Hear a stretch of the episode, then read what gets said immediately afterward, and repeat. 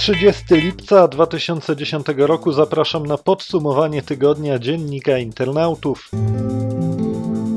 Aparat cyfrowy może służyć do kopiowania książek, dlatego trzeba pobierać opłatę reprograficzną od tych urządzeń. Tak wynika z projektu rozporządzenia przedstawionego przez Ministerstwo Kultury i Dziedzictwa Narodowego. Wydawcy chcą, aby opłata od aparatów wynosiła 1% ceny tych urządzeń. Propozycja wzbudza kontrowersje, bo przecież aparat cyfrowy nie jest urządzeniem z zasady służącym do kopiowania tekstów drukowanych.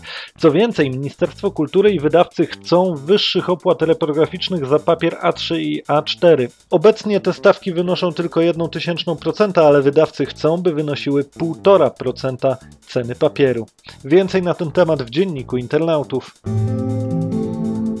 20 lat temu, 30 lipca 1990 roku, utworzone zostało pierwsze rozszerzenie PL. Pierwsza rejestracja domeny z tym sufiksem miała miejsce rok później. Obecnie liczba rejestracji domen PL kształtuje się na poziomie ponad 1 840 tysięcy, co plasuje polskie rozszerzenie na piątej pozycji w rankingu CCTLD wśród wszystkich państw Unii Europejskiej. Dwa postępowania przeciwko firmie IBM otworzyła w tym tygodniu Komisja Europejska. Pierwsze z wszczętych postępowań uruchomiono z inicjatywy dwóch dostawców oprogramowania. Ich zdaniem IBM w sposób nielegalny wiązał sprzedawany przez siebie sprzęt do komputerów mainframe z systemem operacyjnym dla tych komputerów. Drugie postępowanie to inicjatywa samej Komisji Europejskiej. Również dotyczy ono komputerów mainframe. Komisja ma obawy, że IBM opóźniał dostęp do tych części zamiennych, których był jedynym dostawcą. Takie zachowanie mogłoby służyć wyrzuceniu konkurentów z rynku. Samo wszczęcie postępowania nie oznacza, że komisja ma jakiekolwiek dowody naruszeń. W poniedziałek niejawne dokumenty wojskowe z Afganistanu zostały ujawnione w serwisie wikileaks.org. Są to tysiące raportów wojskowych z lat 2004-2010. Zawierają one dokładne liczby dotyczące zabitych, rannych oraz zatrzymanych w czasie konkretnych akcji wojskowych. Zdaniem wielu osób dokumenty pokazują, że sytuacja w Afganistanie jest gorsza niż można sądzić. Dokumenty pokazujące jak krwawe były poszczególne akcje wojskowych mogą uświadamiać, że krzywdy wyrządzone ludności cywilnej są większe niż wynika to z mediów. W tym tygodniu w sieci pojawiło się także 171 milionów rekordów z Facebooka. Słabym punktem okazał się katalog publiczny serwisu, z którego informacje mogą odczytywać nie tylko użytkownicy serwisu, ale jak się okazuje także sieciowe roboty. Były pracownik Symanteka Ron Bowes ogłosił, iż jego skrypt pozwolił na pobranie milionów rekordów zawierających imię, nazwisko oraz link do profilu.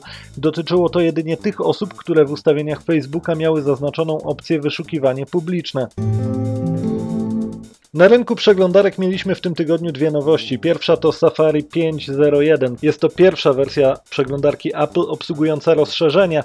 Galeria rozszerzeń jest dostępna z poziomu menu Safari lub pod adresem extensions.apple.com. Użytkownicy mogą pobierać i instalować dodatki jednym kliknięciem bez potrzeby restartowania przeglądarki. Rozszerzenia mogą być automatycznie aktualizowane. Druga nowość to Firefox 4 Beta 2. Nowa przeglądarka ma karty zlokalizowane u góry oraz tak zwane app-tabs, czyli karty dla aplikacji internetowych, które są ciągle dostępne i nie zajmują dużo miejsca. Są też nowości techniczne, np. efekty przejścia CSS3 oraz funkcja Retained Layers. Firma Intel przedstawiła w tym tygodniu krzemowe połączenie fotoniczne. Dzięki niemu promieni światła można użyć zamiast elektronów do przenoszenia danych wewnątrz komputerów. Łącze przenosi dane na większą odległość i wielokrotnie szybciej niż dzisiejsze technologie miedziane. Ma to znaczenie, bo współczesne komponenty komputerowe mają ograniczoną maksymalną długość. Wpływa to na konstrukcję komputerów, wymuszając umieszczanie procesorów, pamięci i innych elementów jak najbliżej siebie. To wszystko w wydaniu audio, ale warto zajrzeć jeszcze do dziennika internautów i poczytać choćby o nowych komputerach Apple lub o wynikach badań terminowości Poczty Polskiej. Czytaj dziennik internautów www.d.com.pl